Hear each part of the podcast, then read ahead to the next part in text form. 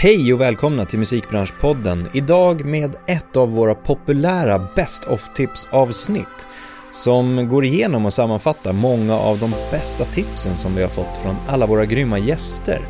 I det här avsnittet har vi valt att sammanfatta och inkludera tips från Petter, Andreas Karlsson, Karin Gunnarsson, Maria Svedenström och Jesper Thorsson. Varmt välkomna så sätter vi igång.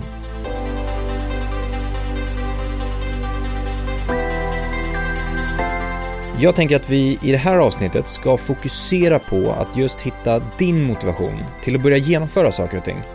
Vi befinner oss ju precis just nu i mitten av sommaren där många kopplar av och så kallat laddar batterierna, vilket jag själv tycker är otroligt viktigt. Men tänk dig om du istället för att behöva längta till de här uppladdningarna då och då, att istället då kunna ha mikroladdningar då och då. Och tänk dig att istället för att behöva ladda från något du egentligen inte vill göra, ha som mission att hitta något du verkligen brinner för och göra varje dag. När jag pratar om målsättningar, drömmar och visioner med andra så är det många som tycker att det här är svårt. Man säger att jag vet ju inte vad jag vill, jag vet inte riktigt vad som finns och jag vet inte om jag kan. Jag skulle vilja säga släpp alla de här tankarna nu och gå istället ut och börja prova på en massa olika saker för att på så sätt kunna ta reda på vad det är som finns där ute, om det är någonting du kan, om det är någonting du tycker är kul och vill genomföra. Du behöver välkomna förändring och utveckling och istället för att se det här som någonting läskigt, se det som någonting spännande som faktiskt kan ta dig till platser som du faktiskt inte visste om eller genomföra saker du faktiskt inte trodde att du kunde genomföra. Något annat du behöver släppa är att inte låta dig påverkas av andra. Att inte andra ska säga vad du kan göra eller inte. Låt inte andras åsikter påverka din egen utveckling. Vilka är de att säga att du inte kan göra det här? Alla kan alltid lära sig nya saker och lära sig nya saker är ju faktiskt källan till att utveckla sig själv. Och att utveckla sig själv är i sin tur vägen till att först ta reda på vad det är du vill göra och sen ta tag i det och faktiskt genomföra det och gå och jaga efter det du vill göra. Vi befinner oss som sagt mitt i sommaren, vilket är ett perfekt tillfälle att planera upp hösten och lägga upp många olika former av motivationsskapande aktiviteter. För min egen del så är det att läsa olika former av ämnen, att lära mig nya saker och få ett bredare perspektiv på saker och ting. Och med hjälp av det här, tillsammans med min planering för hösten, lägger jag även in motivationsskapande aktiviteter, alltså till exempel events som jag vill gå på, konserter jag vill uppleva eller andra mindre motivationsskapande aktiviteter som behåller den här glöden. Det här tillsammans med att jag varje dag har äran att få hjälpa andra i deras resa att utbilda sig själva gör att jag njuter verkligen av att komma tillbaka till sommaren och ta tag i höstens alla olika projekt. Många skulle säkert kalla det för turen att få jobba med det man vill. Jag skulle faktiskt inte kalla det för tur när det är någonting man jobbar väldigt hårt för. Jag skulle kalla det för att våga prova något som man brinner för. Att fortsätta i tuffa tider och se sina långsiktiga visioner bli till verklighet en efter en och under tiden här ta reda på vad som motiverar en att faktiskt fortsätta på den här resan. Jag tänkte vi ska börja med några inspirerande tankar från tidigare gästen Petter. Petter har ju ett otroligt driv som många saknar. Mycket på grund av att de kanske inte vågar eller orkar fortsätta när det är tufft. Jag gjorde inte musik för att jag var så här, åh nu ska jag bli en stor artist eller någonting sånt. Men däremot när jag liksom började göra den här första skivan så fick jag ju en känsla av att det här kommer bli någonting jävligt bra. Mm. Men jag hade ju ingen förväntning av hur det där skulle gå eller inte. Så jag slungades liksom in i musik på ett ganska skönt sätt egentligen. Att inte liksom sitta hemma och bita på naglarna och vara orolig för kommer det här funka eller inte funka. Utan, ja men funkar det inte så fuck it. Då går jag tillbaka till konsthistorien och så börjar jag plugga konsthistoria igen. För jag hade precis läst eh, 35 poäng eller vad det var på Uppsala universitet. Och i ärlighetens namn så jag älskar museum, jag älskar konst. Så att jag hade gärna gått tillbaka mm. liksom då. Det hade inte spelat mig så stor roll. Förutom Nej. att jag alltid brunnit för hiphop som, som så subkultur och musiken och stilen och allt vad det varit. Liksom. Men det kanske är en del av din framgång då också såklart att du fokuserade på skapandet. Alltså att du brann för det så mycket och att man... Ja, fast att, att vara orädd också. Ja, att, ja, ja, att, inte precis. Vara, att, att inte vara så... Och det är också så här, det är, det är fel av mig, men jag kommer ju på mig själv att jag blir så provocerad ibland utav eh, ibland av yngre artister för att de är så jävla beräknande i Mm. liksom allting och så oroliga för att göra vissa saker. Åh, är det här rätt i min timing nu? Ska jag göra det där? Åh, jag, vadå, kan jag vara featuring på det här? Jag är ju featuring på tre andra låtar. Jag är bara så här, Alltså en bra låt är en bra låt. Bra musik är bra musik. Tänk inte så jävla mycket. Gör musiken. Är det en bra låt så är det en bra låt. Fan kolla på artister på Jamaica. Slår någon igenom där, det spelar ingen roll. Bounty Killen, Ninja Man, då är han på fan varenda jävla rhythm som släpps liksom. Spelar ingen roll. Det är så här, någonstans, det blir för mycket Jönssonligan-planering liksom. Det, och, och nu kommer det från mig som ändå är en, en, en, en strateg och planerare av rang när det gäller att släppa skivor och sådär. Men samtidigt, bra musik är bra musik. Så, så här, jag gjorde massa featurings förra året. Jag gästade alla möjliga olika artister som frågade mig. Och jag känner mig hedrad, jag har inga problem. Jag bara wow, jag hoppar på så bara kör vi. Ja. Liksom, det är den, eh, men där, där kan jag känna att eh, jag, tror, jag tror inte man ska vara så rädd. Jag tror man ska liksom omfamna att det är ändå... Du kan aldrig få skit för att du gör bra musik. Jag älskar ju hans inställning till att gå in och vara orädd och prova på saker och ting. Men det viktiga här, som Petter faktiskt är inne på, är att han hade ju någonting att falla tillbaka på. Jag tror att det är många som saknar det här att en del hoppar utan att ha en, en, en reservplan, en, en plan B. Och jag tror att det är väldigt viktigt att när du väl hoppar, att ha någonting där bakom som du kan känna att ah, men det här kan jag faktiskt luta mig tillbaka på ifall det går åt helvete. Precis som man säger, fuck it, då går jag tillbaka. Att, att vara orädd och slänga sig ut tror jag behöver någonting att kunna falla tillbaka på för att få ha den, eller att ha den insikten och att, att ha det drivet framåt. Vi lyssnar vidare på andra saker som gör Petter taggad och ehm, blir som en liten morot att försöka utveckla sig själv. Det var väldigt många som började ifrågasätta så här, kommer han, kan han göra det igen? Blir du taggad av det? Ja, jag blir det. Ja. Jag blir liksom provocerad för att jag alltid måste bevisa mig. Ja. Och än idag måste jag göra det. 2018 så var det fortfarande så att jag måste liksom så här. Jaha, okej, hur kommer det här låta nu då? Mm, vad kan han göra nu liksom? Så, här, så det är alltid. Jag har den där Rocky Balboa-grejen i mig. Så här, du kan slå på mig skitmycket och jag kan ta jävligt mycket smällar. Men sen jag kommer ställa mig upp, jag kommer slå tillbaka, jag kommer slå hårt. Och, och det tror jag har varit en, en morot för mig att hela tiden gå in i en studio. Men också verkligen försöka utveckla mig själv. För att, jag har sagt det ofta i intervjuer så här, att varje skiva är som en bergsbestigning. För att, bara för att jag har gjort en skiva som har varit framgångsrik eller lyckad eller ja, låtar som har varit bra. Så kan jag inte tänka så här, nu går jag in i samma studio och gör exakt samma grej igen. Och så, bara för att det funkade förra gången. För att det är ungefär som att det bestiger samma berg. Det blir tråkigt för dig, det blir tråkigt för mig. Och det låter inte så spännande. Så jag försöker hela tiden hitta nya saker och försöka utveckla mig själv så mycket som artist. Rent textledes, eh, teknikmässigt, soundmässigt. På alla plan. Och det tror jag också har gjort att, att jag känner den här... Jag har sagt det ofta, även fast jag vet att jag kanske inte är det. Så har jag ju sagt att jag känner alltid som att jag slår från ett underdog-läge. För att jag måste hela tiden...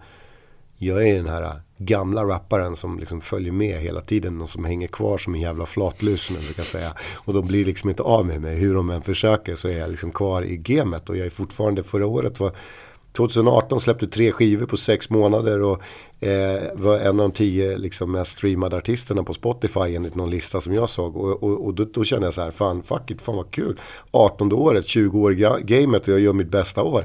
Det var ganska roligt att veta det, att, jag fortfarande kunde göra det liksom.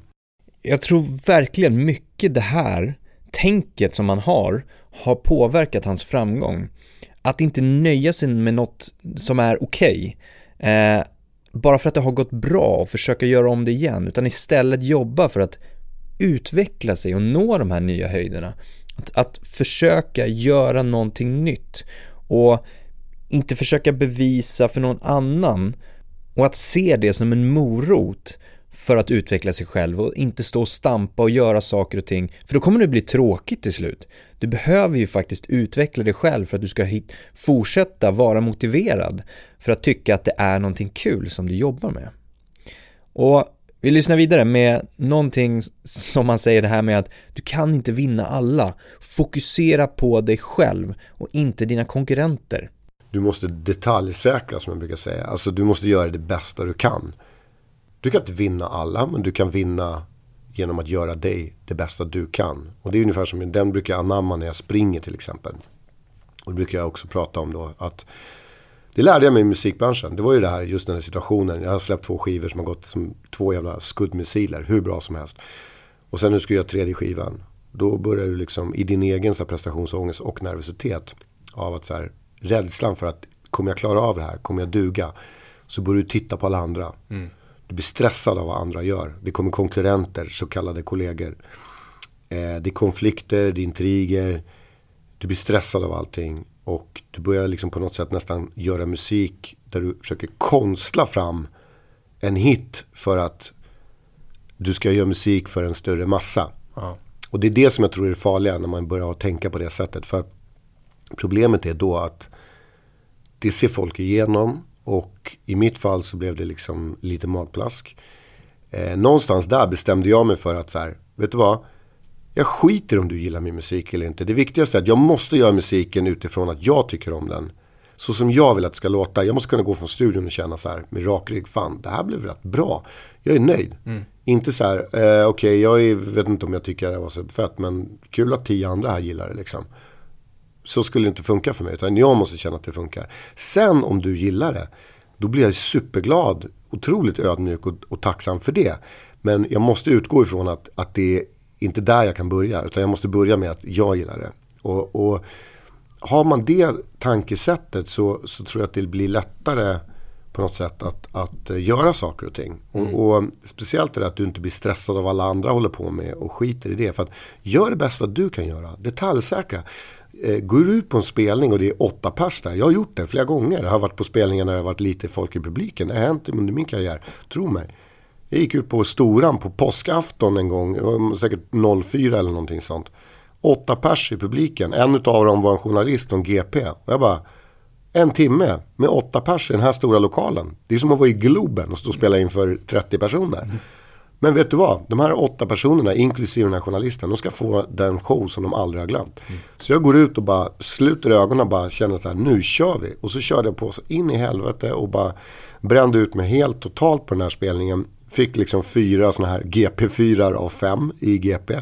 Och då kände jag så här, och det var just på grund av att jag hade hanterat situationen så som jag gjorde. Och det tror jag är viktigt att i alla lägen du kan, gör det bästa du kan. Var proffsig liksom. Försök, eh, försök göra ditt yttersta hela tiden. Och det tror jag är det som jag kallar för att man är liksom på något sätt lojalplikten. Det här med att fokusera på sig själv. Jag brukar likna det med som att tänk dig, du har ju 24 timmar på ett dygn. Du väljer precis, precis själv vad du ska fokusera på under de här 24 timmarna.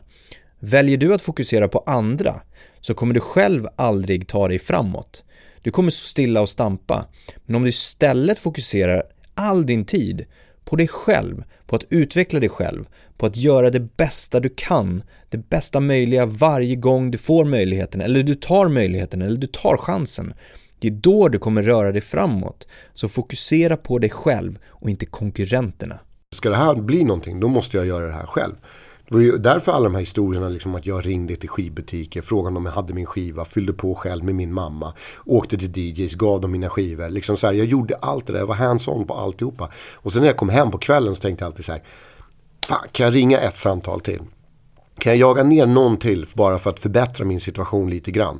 För att kunna gå och lägga mig i sängen och känna att fan jag har gjort det mesta, mesta, mesta, mesta jag kan göra för den här dagen.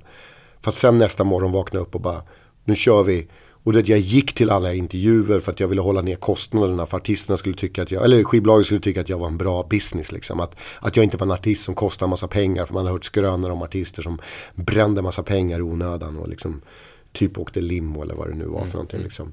Så jag tänkte så här, jag gick till alla artister. Så jag var ju trådsmal, jag var ju fan den mest deffade snubben under 98-99. För att jag, du vet, jag käkade nudlar hemma med keso och sen så gick jag till varenda jävla intervju. Så jag hade ju säkert 30 000 steg om dagen liksom. För att jag knallade runt överallt, för att jag ville vara en bra affär för BMG. Och hela tiden känna så här, jag gjorde mitt yttersta. Otroligt bra tankar från Petter tycker jag. Ska det här bli någonting får jag ta tag i det själv. Vi går vidare. Andreas Karlsson är ju ytterligare en person som genom sin karriär har haft många olika projekt och många idéer. Något som han själv ser som en viktig del i att faktiskt lära sig. Jag tänkte vi ska lyssna lite grann på några tankar från Andreas. Kan du alltid se det, liksom, att, att du kan växa eller att du kan gå igenom det här starkare eller se förbi ett något som är lite tungt, alltså en sån ja, grej. Ja, om man flyttar fokuset av värdet med livet. Ja. För att värdet av liv, med livet handlar egentligen bara att lyckas skala av lager mm. av sig själv. För att längst inne så finns essensen, där finns liksom elixiret av vem man är som människa. Eh, och kan man ha, komma åt det så kan man bygga sin framgång men också framförallt bygga sin lycka.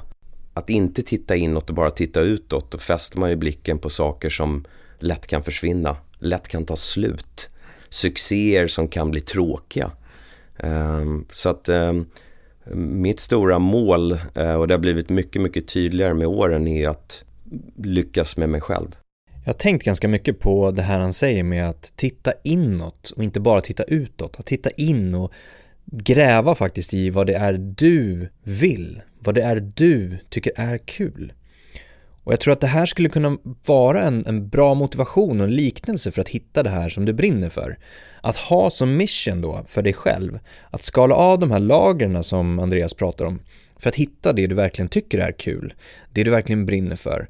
Och vet du till exempel inte innan, så kommer du ju behöva testa de här olika lagren Testa på det här lagret och var det inte som du trodde så skala du av det här lagret och rör dig allt närmare mitten.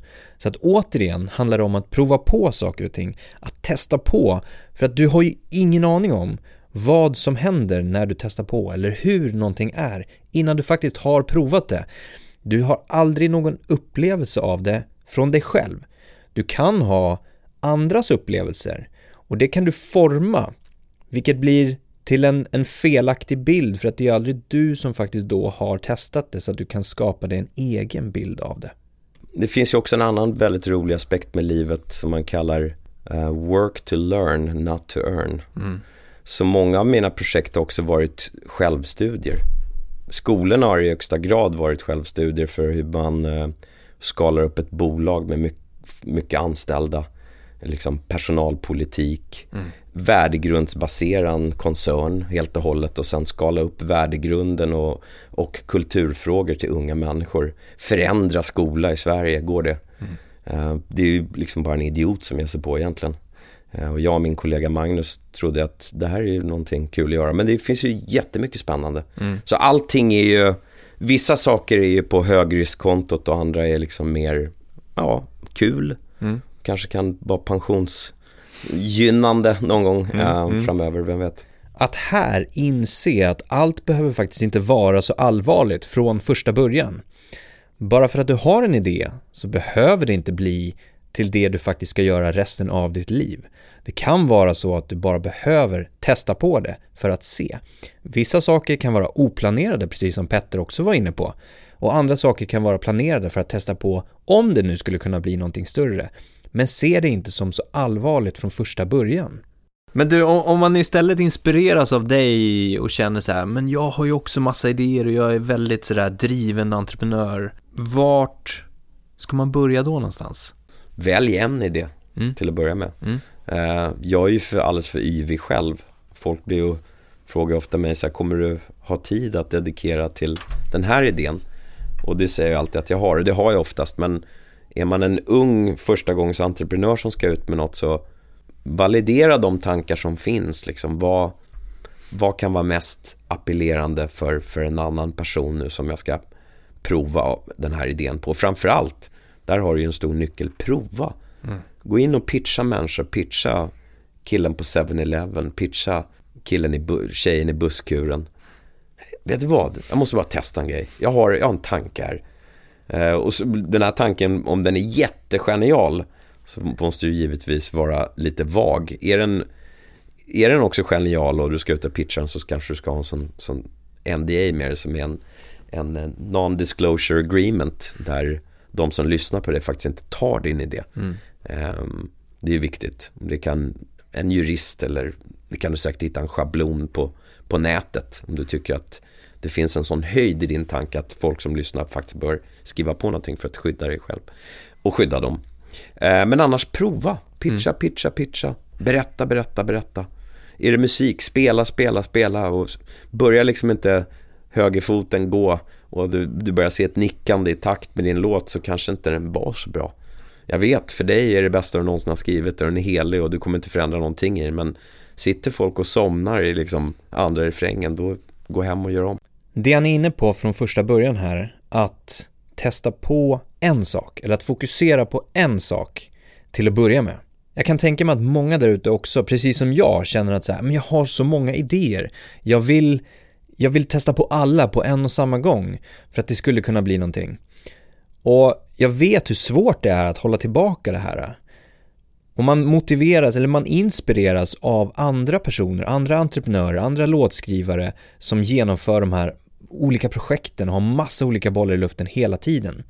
Men om man egentligen går tillbaka och tittar på alla de här äh, som du faktiskt inspireras av, titta på vad de började med, då kommer du i majoriteten av alla fall faktiskt inse att de började med en sak och de gjorde det hela tiden. De fokuserade på en sak och gjorde det till 100% därefter har de kunnat ta sig an olika projekt. Så för att sammanfatta lite grann då, prova. Utan att testa det fram så kommer du aldrig lära dig. Var inte så rädd. Visa upp dina projekt, visa upp dina idéer, dela med dig. Var inte så rädd för att dela med dig av de här tankarna. För att du kommer, jag lovar dig, du kommer få så mycket mer av att dela med dig än att bara hålla dem helt för dig själv.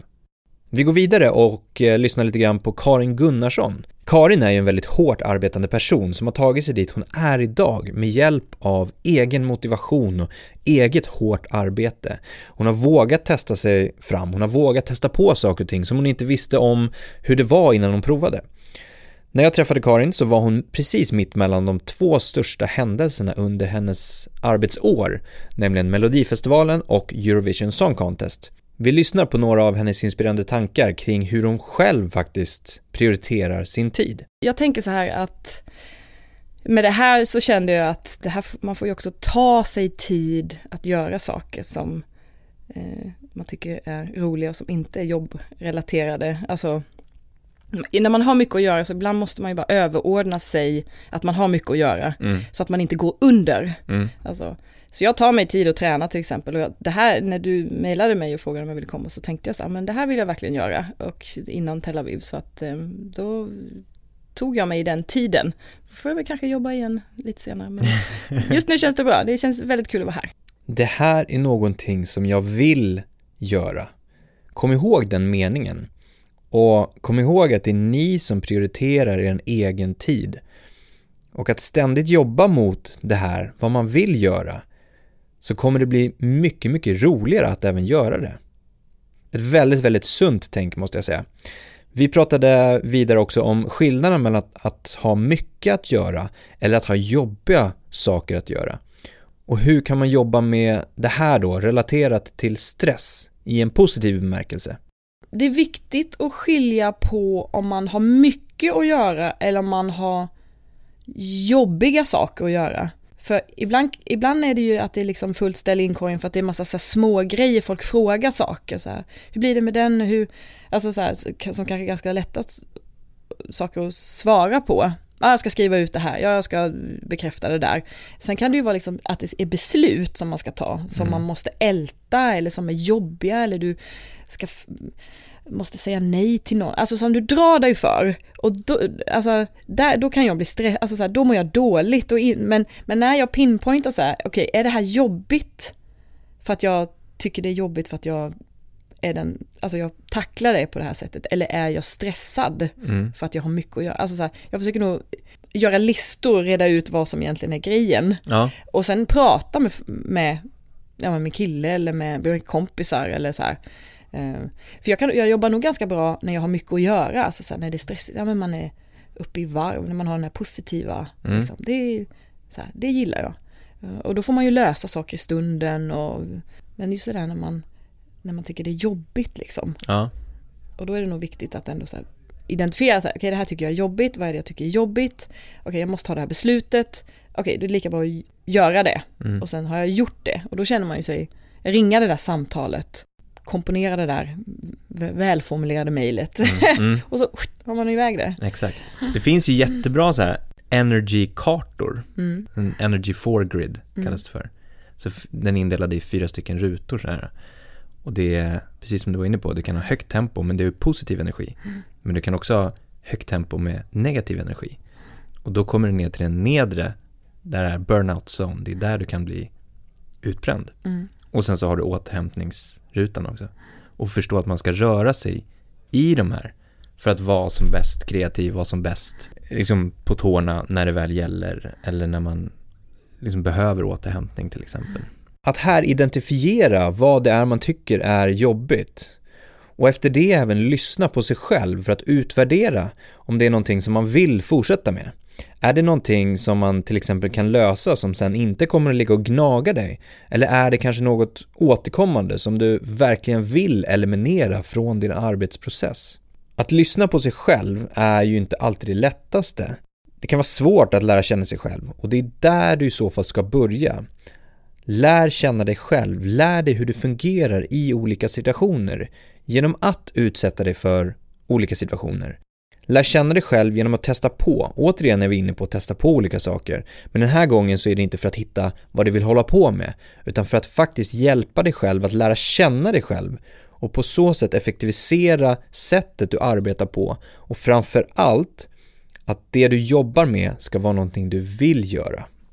Jag tänker att saker och ting kan nog trigga en där man minst anar det också. Alltså så här, ja men att, att resa, att gå på museum, att se, uppleva saker som du kanske inte trodde du skulle gilla liksom. Alltså utmana, alltså gå på någon, jag har aldrig varit, jag har aldrig varit, jag har aldrig sett en ballett liksom. Jag bara, jag borde gå och se det. För jag borde, det finns säkert någonting där som jag gillar eller kanske inte. Ja men så här, att hela tiden göra saker liksom kanske lite utanför boxen. Både Mm.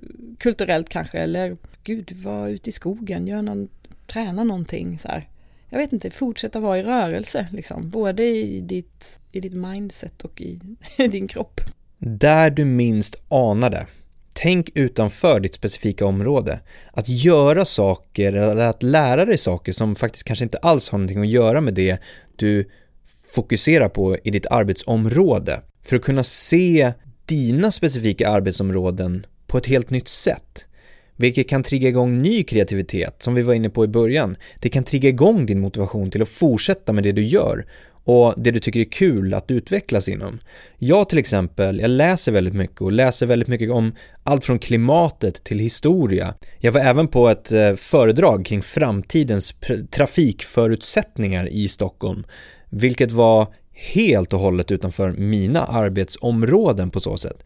Men att se passionerade människor prata om vad de är passionerade över triggar igång ens egna passion, triggar igång ens egna kreativa tänk som man i så fall kan applicera på det man faktiskt gör. Så att där du minst anade skulle du kunna bli inspirerad och det i sin tur skulle kunna vara de här små motivationsaktiviteterna som jag pratade om som du kan planera upp för hösten. Vi går vidare. Maria Svedenström som har gjort en riktig karriärresa om man kan kalla det för det. Hon har många bra tankar kring genomförande av arbete och att se vart det här genomförandet kan ta dig om du har målat upp en bild. Vi pratade bland annat om alla tips eller processer eller genomföranden, att de inte alltid är lika bra för alla. Bara för att det fungerar för en person. Alla fungerar på olika sätt och här är det viktigt återigen att lära dig hur du fungerar och vad som fungerar bäst för dig. Det här för att eh, du på bästa sätt ska kunna hantera olika former av situationer eller ta rätt beslut för dig. Och sen så tror jag också att det oftast, att man ibland, jag är i alla fall en sån person som kan fundera över beslut väldigt mycket och det tror jag är rätt, jag behöver fundera. Mm. Men jag tror också att andra, om man skulle välja ett annat beslut så tror jag oftast att det blir bra i slutet ändå. Mm. Jag är ganska duktig på att vara ängslig över att välja fel, men jag tror aldrig man kan göra det, för jag tror det blir bra ändå. Ältar du fram och tillbaka lite? Ja. Så. Jättemycket. Att vissa till exempel behöver fundera och andra kanske istället behöver ta ett snabbt beslut för att inte älta någonting och må bättre av det. Många kan säkert tycka att det här med avtal till exempel kan vara väldigt läskigt. Och ofta beror ju det på att man kanske inte kan, man kanske inte har kunskapen om de olika delarna. Man har inte koll på vad som ingår och man har inte koll på termer. Här skulle jag återigen gå tillbaka till att det handlar om kunskap och osäkerhet. Det handlar om dig, det handlar inte om vem som har skrivit avtalet eller att den försöker blåsa dig på något sätt. Utan att du inte har varit med i sådana liknande situationer kanske. Så återigen, det gäller att lära sig, ta reda på hur det fungerar, fråga andra. För att du ska kunna känna dig säkrare, att till exempel kunna ingå avtal med någon av något slag. Och på så sätt också under processen sen, under samarbetet, känna dig säker att det här är någonting som kommer ta mig mot mina mål. Maria nämner till exempel hur de jobbar med vanliga missförstånd eller misstag i avtalsskrivningar också.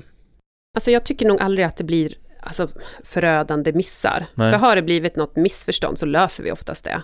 Ni sitter inte och bara haha, nu missade de, nej, nu tjänar vi multum på Det det här. kan man ju kanske, liksom, det kan man ju göra om man vill. Vi gör ju aldrig det för att då funkar inte relationen och det Exakt. kommer inte gå att spela in någon skiva. Det kommer liksom inte bli bra, så då Mm. måste man ju se till att, att man ändrar och löser det. Så att det blir aldrig liksom en katastrof av ett missförstånd. Men jag tror väl att det är precis det jag gick, att man, dels att man ser till att man förstår, och Mm. antingen genom att fråga mig eller fråga sitt eget ombud, manager eller jurist, eller liksom, och det finns inga dumma frågor. Jag tycker Nej. man ska ställa alla frågor och man kan rita och räkna och liksom fråga om exempel och hålla på. Eh, så att man verkligen förstår. Men det är väl annars, när det, kan, det kanske ibland går lite fort om man tänker att till exempel ett traditionellt licensavtal, då är det ju den som, licensgivaren som äger inspelningen som ser till att det ska finnas avtal med alla producenter och att mastern blir mastrad och levererad i rätt tid och att det finns ISRC-kod etc. etc. Och det är väl kanske där klassiskt misstag som man gör när man, många tänker så här, ah, jag, vill, jag vill äga min egen master, jag gör en licensstil. Och sen inser man inte hur otroligt mycket jobb och ansvar det är att faktiskt äga mastern. Och då kan man behöva, och så kanske man inte har någon som hjälper en med det. Och så Just kanske det. man inte tycker att det är så kul själv, eller man har inte kunskap eller tid, eller... Och då, det är väl en sån där som man ibland märker Missar sen. lite. Ja. Mm. Andra saker vi pratade om var saker och ting som du som artist bör ha koll på när du skriver ett avtal med någon annan part. en, det är en del, men jag tycker nog att det absolut basic är att lite det här vi har snackat om. Vad har man för rättigheter som, som låtskrivare? Eller vad har man för rättigheter artist? Vad, vad, vad får jag bestämma själv och vad... vad ehm, och sen tycker jag framförallt att innan man går in i ett liksom, större förlags eller, eller skivavtal, att man, att man eh, har funderat på vad vill jag med det här? Mm. Och vad är viktigt för mig när jag skriver på? Och är det reflekterat just nu? Vad är viktigt för mig? Du som artist behöver alltså ha koll på det här innan du sätter dig i situationen att du ska skriva ett avtal. Därför blir det så viktigt för dig att ta reda på vad du vill, precis som vi har pratat om tidigare. Så bara för att du är en artist och har en massa låtar som är grymma behöver det här inte betyda att du är redo för att skriva ett avtal med ett bolag kring din musik. Det är viktigt att tänka igenom alla övriga delar. Kan du till exempel svara på frågan Vad är viktigt för mig som artist? Vart vill jag nå med det här som artist? Kan du svara på det här så tror jag också att din fortsatta resa med det här bolaget som du signar ett avtal med kan bli betydligt roligare och det kan bli lättare och roligare att jobba tillsammans för att ni redan innan har kommunicerat det här.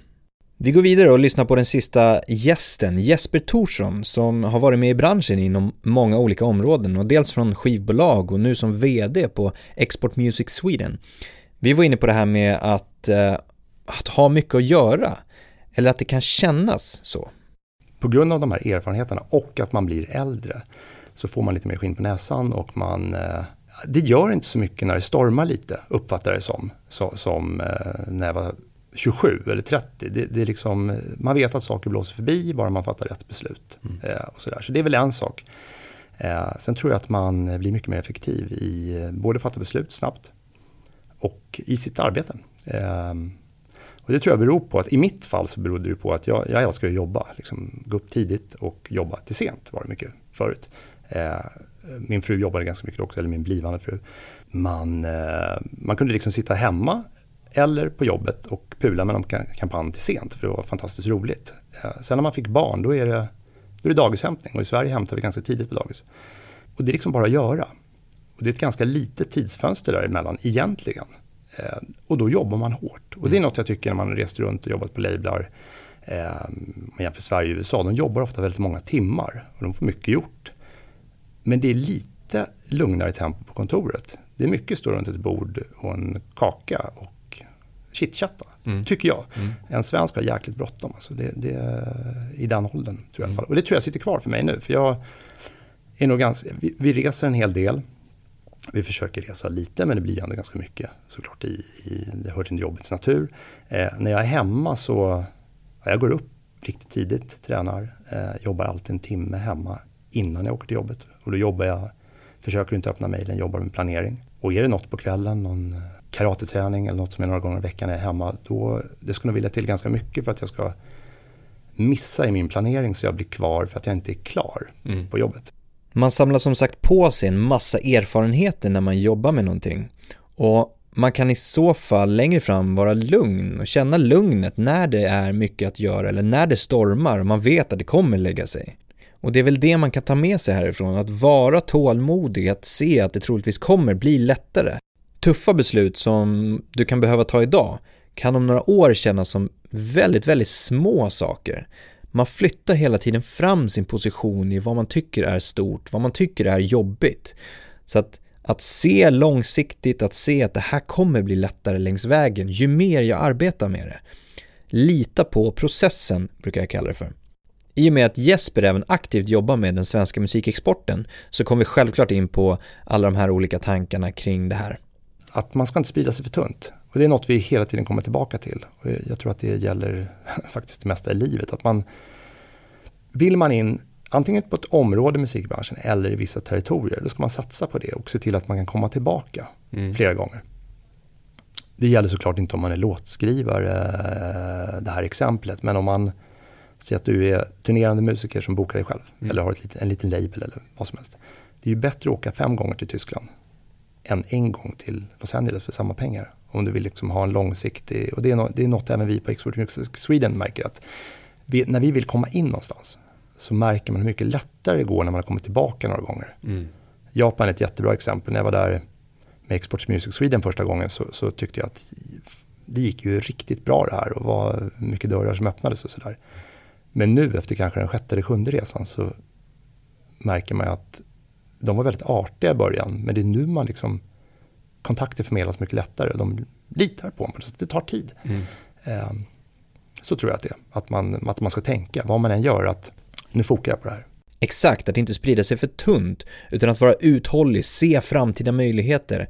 Att kanske inte döma ut ett land eller en marknad bara för att det första gången inte blev en succé där. Utan att fortsätta, komma tillbaka, spela igen, släppa ny musik, men samtidigt hela tiden också utvärdera om det går, hur det går, vad du gör för någonting, vad ni kan göra annorlunda till nästa gång för att det ska bli ännu bättre.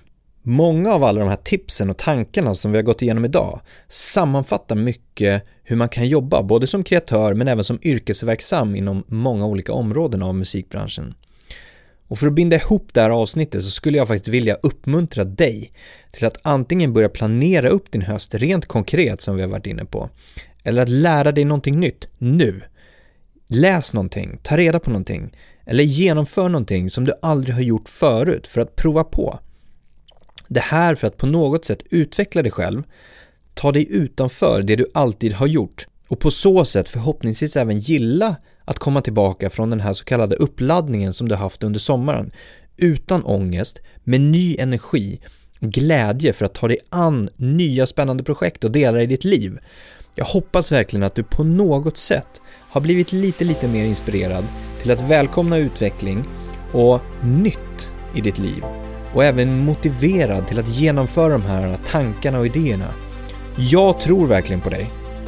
Hör jättejättegärna av dig till mig och berätta hur det går eller hur just du gör för att motivera dig till att genomföra saker och ting. Skicka ett mail till andreas@dmgeducation.se. Jag vill jättegärna höra dina tankar och idéer. Stort, stort tack för att du har lyssnat idag. Jag önskar dig en fortsatt härlig sommar.